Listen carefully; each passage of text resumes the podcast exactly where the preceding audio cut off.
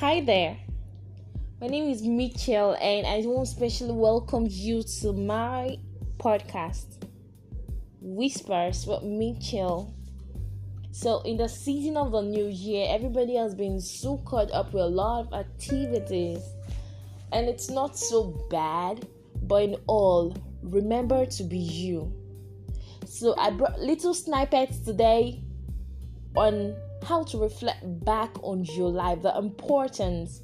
It can be overemphasized.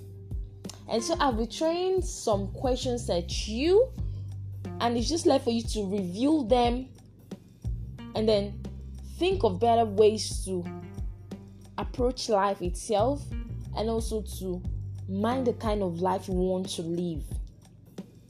So here it goes. Do you feel overwhelmed? Having to juggle through life. How best do you meddle through the zigzags of life? Is it familiar to meander through the puddle lying idly before you?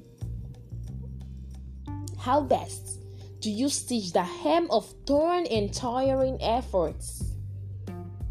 It's about time you redefine the path you want to tread.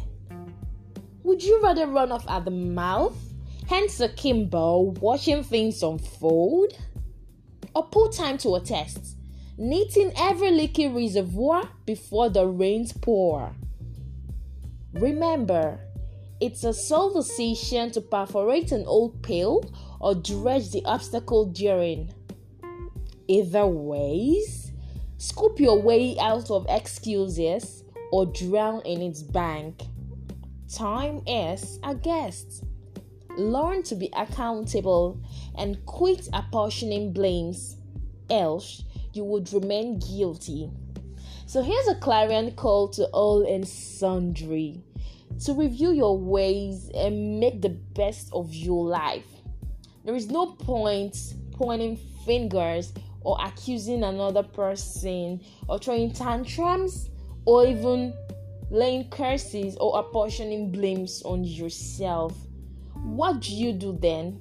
You just look at what has happened, pick up your child remains, and move on with life. There are great opportunities ahead. Remember, the letters of the alphabet are 26 in number and there is a lot you can do with them if a doesn't work out why not try b and then if b doesn't work out why not try g or h so here's reminding you of greater strides in life to soar and aim higher and explore beyond your horizons. You are more. See you at the top. I remain Mitchell, and you are my utmost priority.